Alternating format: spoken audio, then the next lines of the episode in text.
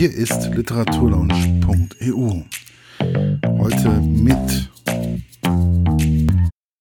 Ja, ich sitze vor der Autorin Marina Frenk. Sie hat das Buch geschrieben, ewig her und gar nicht wahr. Und die erste, der erste Gedanke, wo ich das Buch angefangen habe zu lesen, war eigentlich auch, wie kommt man darauf, verschiedene Zeitzonen, also Zeitelemente mehr oder weniger einzubringen in einem Buch und wie ist es eigentlich da dann das Ganze zu schreiben, der Schreibprozess? Äh, Zeitzonen äh, meinen Sie jetzt, dass, dass der Roman in der Zeit hin und her springt? Quasi? Ja, das ist einfach die Geschichte. Also die ist fragmentarisch, die ist ähm, quasi mosaikartig äh, angelegt aus dem Grund, dass sie eben so verläuft. Also diese Hauptfigur Kira hat ja eben oft solche Rückblenden, die in ihrem Kopf erscheinen, weil sie versucht, die Geschichte ihrer Familie irgendwie zu rekonstruieren, von der sie nicht, nicht so viel weiß, versucht, die Lücken zu füllen. Es gab am Anfang auch eine Zukunftsebene, also wie so ein Blick nach vorne, den wir dann im Lektorat in Traum und Vision immer mehr umgewandelt haben. Diese Träume und Visionen, also so diese äh, Realitätsverschiebungen, die gab es zwar von Anfang an, aber noch nicht so viele. Und wir haben dann im Lektorat gemerkt, dass es mit der Zukunft tatsächlich schwierig ist, weil es inhaltlich gut ist, aber ähm, weniger stark als die anderen Momente, weil man das, ja, weil niemand weiß, wie die Zukunft wirklich aussehen wird. Deswegen haben wir das in Traum und Vision äh, quasi umgearbeitet, äh, denselben Inhalt, aber eben nicht in der Zukunft. Aber die ganze Geschichte ist eben so angelegt. Also sie springt durch die Zeiten und diese Kira Liebermann versucht ja zu verstehen, wo ihr Ursprung ist, wo quasi der wichtigste Punkt für ihre eigene individuelle Geschichte ist. Und da muss sie nochmal im Zweiten Weltkrieg anfangen, weil das der Moment war, wo ihre russisch-jüdische Familie genauso hätte nicht überleben können und es somit dann auch keine Kira Liebermann in dem Sinne geben würde. Das war ja sowieso sehr bewegend, diese Reise auch ähm, von dieser Familie, also in dem Zug. Ähm, ich habe dann teilweise auch Angst gekriegt, dass sie dann vielleicht doch in den falschen Zug eingestiegen sind. Ähm, war das, wie ist es, das zu schreiben? Also ich habe dann schon Angst gekriegt. Also ich habe dann in dem Moment auch mal ein paar Fingernägel verloren, weil es mich einfach ähm, geflasht hat. Ja, also äh, für mich war es auch eine Reise, denn ich weiß natürlich auch nur den Anfang dieser, dieser Geschichte. Den habe ich tatsächlich von meinem Großvater eben erzählt bekommen. Aber er hat mir jetzt nicht genau erzählt, wie es verlaufen ist, nur wann es war und dass sie eben in so einem Evakuierungszug äh, quasi ja sich gerettet haben, also den Zweiten Weltkrieg überlebt haben, indem sie nach äh, äh Tadschikistan in meinem äh, in meinem Fall, also in meinem Buch habe ich jetzt Usbekistan geschrieben, ich habe das geändert, also eigentlich alle Orte und auch alle Namen und ich habe diese Geschichte dann einfach weitererfunden und versucht mir das vorzustellen, wie das hätte gewesen sein können in diesem Frachtwaggon. Und natürlich war die Frage eben im Raum, das ist ja auch, glaube ich, das Spannendste daran, dass, dass man eben, wenn man anfängt, es zu lesen, denkt, okay, die werden jetzt deportiert und dass es aber eben auch tatsächlich auch andere Züge gab. Natürlich nicht so viele, aber einige. Ja, weil, weil es gab ja auch diesen Genozid oder so. Ähm, bei den Russen gab, also in der sowjetischen Zone oder bei den Russen gab es das ja auch. Das ist ja nicht so, dass es, dass die, ähm, das waren ja beide Seiten so ein bisschen. Dieser Judenhass ist ja leider Gottes omnipräsent teilweise. Und ich fand das, also es hat mich zum Beispiel, dieser Judenhass hat mich sehr bewegt, zum Beispiel diese Szene am Grab, wo es darum ging, ob äh, das Grab von dem ihrem Ur von Kiras Urgroßvater, glaube ich, von ihrem Vater, ähm, mit einem Judenstern ähm, verschönt wird oder ob man das lässt. Und das, ich habe dann echt in dem Moment gedacht, ist es wirklich immer noch so drastisch in Deutschland? Aber ich glaube ja. Ja, ich denke, es ist so und so, ähm, aber auf jeden Fall ist es glaubwürdig. Also ich habe es so nicht erlebt. Ähm, ich habe mir diese Szene vorgestellt, wie es sein könnte, wenn er dann begraben wird. Und es geht ja darum, ob man jetzt einen Judenstern oder äh, kein Judenstern, sondern einen Davidstern, genauso, genauso formulieren sie es ja auch in dem Buch, dass seine eigene Frau sagt Judenstern quasi und die Tante, die aus Israel angereist kommt, seine Schwester sagt, das heißt nicht Judenstern, sondern Davidstern. Und seine Frau möchte aber diesen roten Stern, diesen sowjetischen Stern anbringen, den er auch auf seiner Kappe als Soldat hatte, als junger Soldat. Also es geht im Prinzip um diesen, um diese Ambivalenz zwischen, äh, ja, er war eigentlich sowjetischer Soldat, aber eben auch Jude und es gab eben auch Antisemitismus in der Sowjetunion ähm, wie Sie es auch sagen, äh, Stalin hat auch äh, viele Juden deportieren lassen in Arbeitslager. Das waren zwar keine Konzentrationslager, keine äh, keine Vergasungslager, aber eben Arbeitslager, in denen auch Millionen von Menschen umgekommen sind, wahrscheinlich noch mehr als ähm, jüdische Menschen in äh, Konzentrationslagern oder äh, Homosexuelle oder Sinti und Roma. Es waren wahrscheinlich sogar noch mehr, deshalb meine ich, glaube ich, auch gelesen zu haben, wie viele es waren ich, ich glaube, so ganz äh, gleich darf man das nicht betrachten. Es waren schon andere Ziele, wenn auch nicht die besseren, muss ich sagen. Aber es war nicht in dem Sinne eine Endlösung, sondern bei Stalin war es ja alles ähm, quasi darauf angelegt, dass dieser Staat quasi, dieser sozialistische Staat erwachsen sollte und äh, funktionieren sollte. Und dafür hat er die gesamte Bevölkerung versklavt quasi und sie auch noch glauben lassen, dass das richtig ist. In Hitlers Fall war es ja etwas anderes. Das war ja ein ganz offener Genozid im Sinne von Endlösung, also die Juden abschaffen. Ähm, was war nochmal die Frage? Ach so, mit den Sternen. Ja, ob das in Deutschland noch so ist, ich glaube, das kommt vor. Das liest man ja auch öfters in den Nachrichten und das kriege ich schon oft mit, dass äh, eben Gräber geschändet werden. Das kommt vor. Ich finde einfach, man sollte, egal welchen Glauben man hat, man sollte einfach das Ganze so hinnehmen und ähm, denjenigen seinen Glauben leben lassen, solange er mich in Ruhe lässt, lasse ich ihn auch in Ruhe. Ähm, ich kann nicht je, jemandem mein christlich Glauben aufdrücken. Also, das ist halt einfach so. Aber was mir immer wieder aufgefallen ist, das war, dass Kira ja, sie war auf der Suche nach ihrem eigenen, nach ihrer Nation, nach ihrem Heim, nach ihrer Heimat mehr oder weniger in dem Buch. Oder kam das nur mir so vor? War das auch so beabsichtigt? Naja, also sie sucht ja eben im Endeffekt genau nicht danach. Also sie nennt sich ja auch DDON, definitiver Depp ohne Nationalität, weil sie eben keine richtige Nationalität hat. Also eben Teil russisch, Teil jüdisch in der Sowjetunion quasi verwurzelt, die es nicht mehr gibt, also auch als Staatssystem nicht mehr gibt. Darum geht's ja auch viel um Systeme, um Staatssysteme, wie man politische Systeme irgendwie verstehen kann, ob das Sinn macht. Die sagt ja auch an irgendeiner Stelle, ähm, es ist nichts chronologisch äh, quasi äh, in, in der Erinnerung, die, die Chronologie ist erfunden und ist immer irgendwann vorbei, genau wie jedes politische System. Ich glaube, sie sucht eigentlich eher nach ihrem eigenen Weg, also eigentlich nach wirklich genau ihrem eigenen Leben. Dafür äh, hat sie immer wieder diese, oder nicht dafür, sondern sie ist eigentlich gequält von diesen Flashbacks, weil sie sich natürlich immer wieder äh, zwangsweise vergleicht oder in diese Geschichten von den Vorfahren hineinversetzt, um besser zu verstehen, wer sie ist, weil sie natürlich auch noch diese Migrationsgeschichte hat, über die sie eigentlich schon hinaus ist, weil sie ja eigentlich auch schon erfolgreiche Malerin war. Jetzt gerade ist es irgendwie nicht so erfolgreich, jetzt gerade ist diese Beziehung nicht so glücklich die sie lebt und trotzdem, also es ist irgendwie eine, eine krisenreiche Zeit, die da beschrieben wird, aber eigentlich ist sie genau nach der Suche nach ihrem eigenen Weg. Also ich glaube, es geht viel mehr um Autonomie auch als nach der nach der Findung von wirklich Heimat oder so. Also als Begriff ist es, glaube ich, dann auch in ihrem Kopf wäre das nicht richtig. Ja, vielleicht nicht Heimat, aber vielleicht Ruhe in einem selber oder dass, dass sie einfach äh, sich selber findet oder äh, ihren eigenen Weg findet. Aber dieser de definitiv Depp ohne Nation, das fand ich war wirklich wo ich das gelesen habe, da bin ich fast ähm, rechts vom, also war ich das Buch bald weggeschmissen vor Lachen, weil ich fand diese, diesen, diese Begrifflichkeit fand ich einfach phänomenal und ähm, wann kam diese, wann kam diese Abkürzung? Also es heißt definitiver Depp ohne Nationalität, weil sie eben keine richtige Nationalität hat in dem Sinne. Ähm, also das ist so der Aspekt von der, ja, von, von ihrer Verlorenheit, was das angeht. Es gibt ja mehrere Verlorenheiten auch in dem Buch, also in welchen Bereichen sie sich überall verloren fühlt. Das kam, ähm, als ich, das kam äh, äh, noch viele Jahre zuvor, als ich an einem Theatermonolog gearbeitet habe, in dem einige Passagen aus dem Buch, die äh, schon vorkamen, obwohl es das Buch noch gar nicht gab. Also es war wie auf dem Weg dahin. Das, und das hatte ich als Antwort auf Nicoletta Esinenchus, seine moldawische Autorin You Europa geschrieben. Das habe ich am Theater gespielt, am Gorki Theater.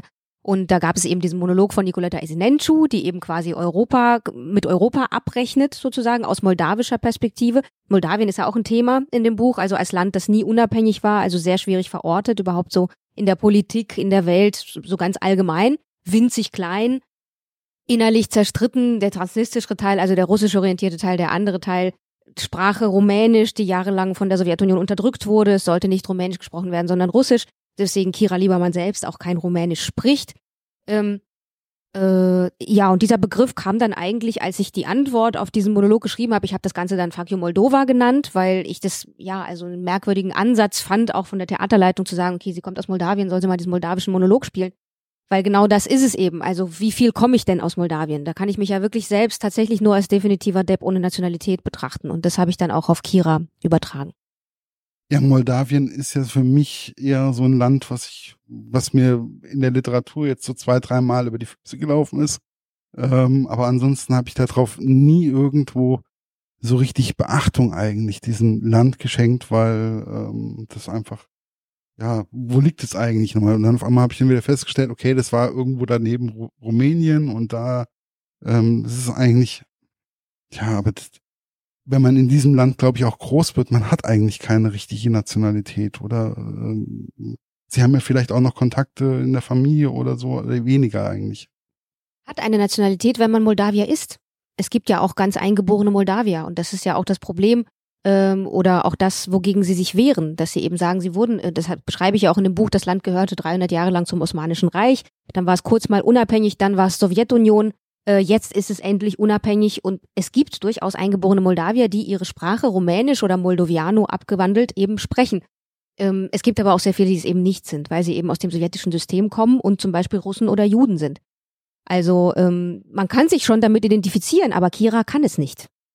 Wie ist es eigentlich bei Kira, äh, das zu beschreiben, diese Tagträume? Wie, wie darf man sich diesen Prozess auch, wie viel Macht hatte da auch teilweise, oder nicht Macht, aber wie wichtig war da auch teilweise das Lektorat bei diesen Tagträumen, die zu entwickeln für Kira?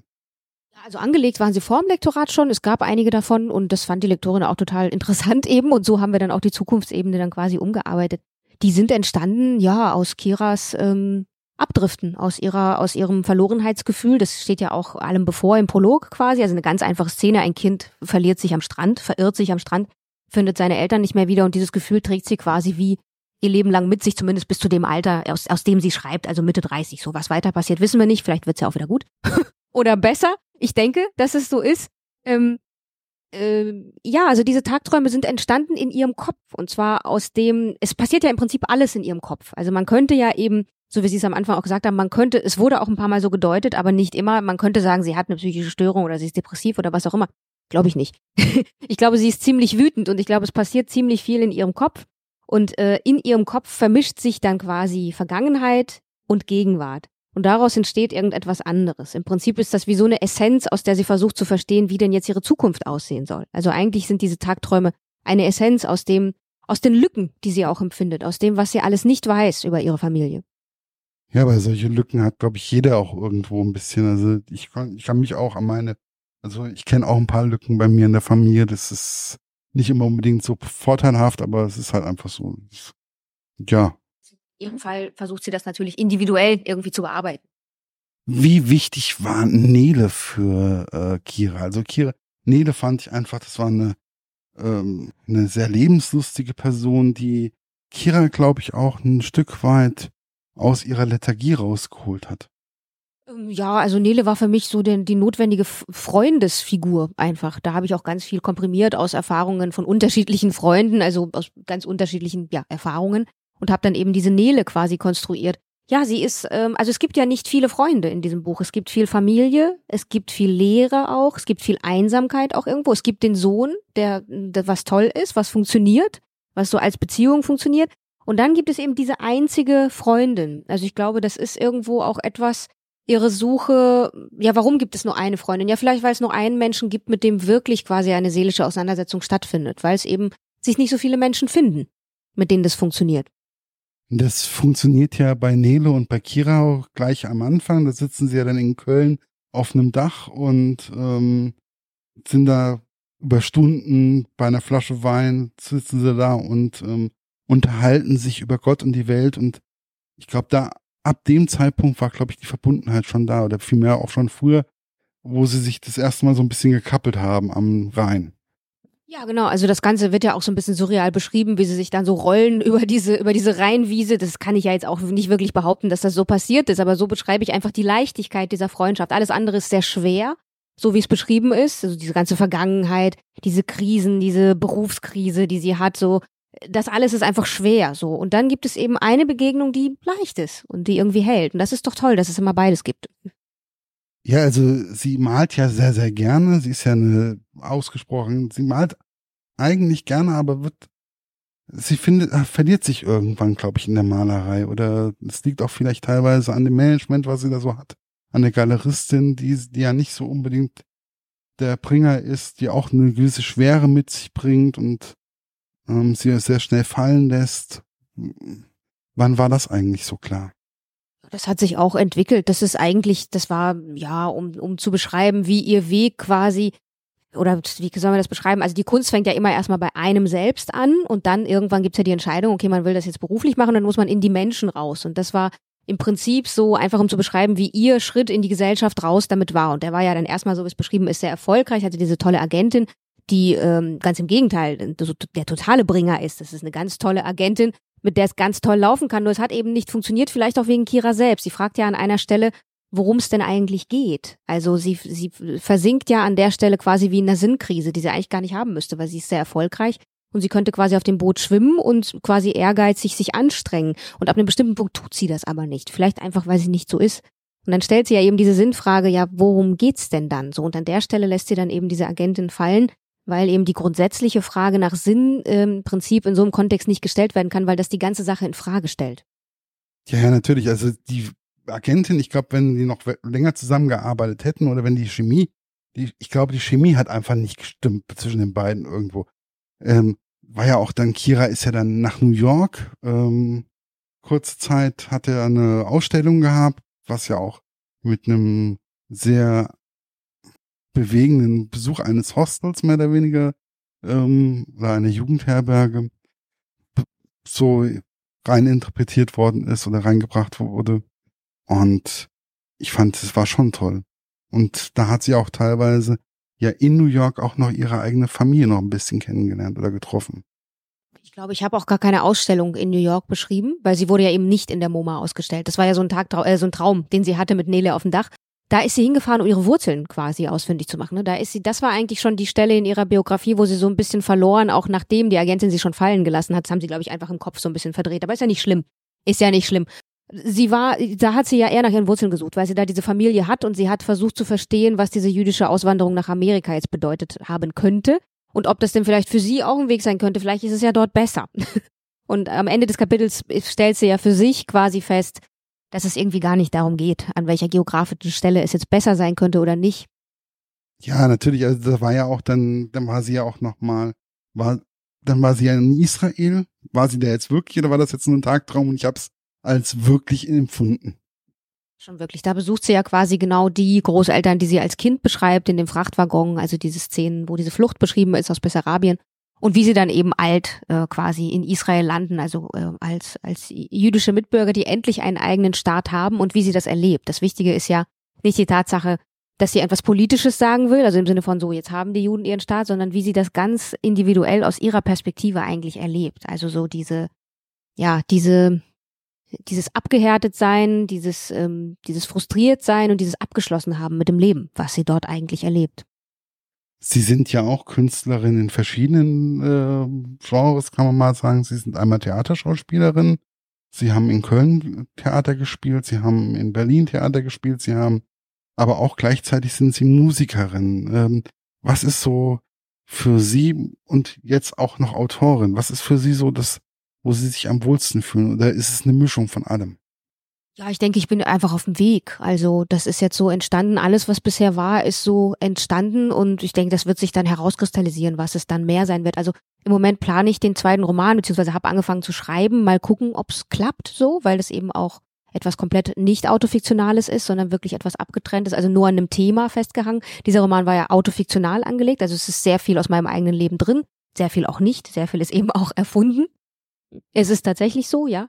Ähm, und trotzdem ist das ja etwas, was schon sehr viel mitbringt, wenn man aus seinem eigenen Leben schöpft, so, ne? Und jetzt bin ich gerade an einer Stelle, wo es wirklich um etwas ganz anderes geht, wo ich nur thematisch versuchen kann. Also ich kann sagen, worum es gehen soll, äh, was ich jetzt noch nicht verraten will. Und die Geschichte muss ich aber tatsächlich komplett erfinden, ne? Und da bin ich jetzt gespannt, wie das wird. Ich bin froh, dass ich das, das gerade kann, dass ich die Zeit dafür habe, dass ich da keinen Druck habe und dass ich das entdecken kann. Das ist ein, das ist ein großes Geschenk denke, das ist auch dieser Druck mal rauszunehmen. Das ist vielleicht auch die Variante oder das, was das Besondere auch an der Corona-Zeit momentan ist, dass man einfach vielleicht mal ein bisschen mal was ausprobieren kann. Ach so, ja, so meinte ich das eigentlich gar nicht. Also die Corona-Zeit hat mir eigentlich nur sehr wenig gebracht. Ich war sehr wenig produktiv und habe sehr wenig zustande gebracht, weil ich das alles sehr öde fand einfach. Also das ist ja einfach jeden Tag spürbar gewesen. Also tatsächlich war ich da nicht produktiv. Ich bin finde es auch bewundernswert. Ich kenne habe viele Freunde, äh, Autoren, die wirklich am Tisch gesessen haben und das genutzt haben, richtig. Das konnte ich nicht. Liegt aber vielleicht auch daran, dass ich einen kleinen Sohn habe. Ne? Also da hat man dann auch nochmal ganz andere äh, zeitliche Abläufe. Ich sag's mal so. Also als, als Geschenk meinte ich jetzt eher, dass ich an einem Punkt in meinem Leben bin, an dem ich das gerade ganz gut kann. So, manchmal hat man ja auch Sorgen und Nöte und Existenznöte, in denen man gar nicht die Zeit dafür hat. So, ich bin jetzt auch nicht ganz frei, sondern ich habe wirklich schon sehr begrenzt Zeit zur Verfügung, aber die habe ich und die versuche ich eben zu nutzen. Jetzt gerade auch wo das alles sich wieder einigermaßen normalisiert und zum Beispiel auch wieder Lesungen stattfinden können, klappt es auch besser. Also in der totalen Einöde und Isolation lief es bei mir tatsächlich nicht gut. Ja, wunderbar. Also freue ich mich schon mal auf den zweiten Roman. Ich würde mich auf jeden Fall sehr freuen, weil es ist, sie haben eine Art und Weise, der Roman ist sehr bewegend, sehr emotional, nicht nur ähm, durch die Tagträume, sondern auch durch die ganzen ähm, Klippen, die, die man da umschiffen muss in diesem Roman. Und es ist kein Roman, den man fünf Minuten lesen kann und dann, ähm, sondern man muss da schon mal so zwei, drei, vier, fünf Kapitel hintereinander weglesen, damit man überhaupt äh, in da richtig reinkommt, richtig in den Flow reinkommt. Und es ist ein anspruchsvoller Roman, der einen richtig mitnimmt. Danke dafür. Vielen Dank. Das war's für heute. Bis bald bei der Literaturlaunch.eu. Euer Markus.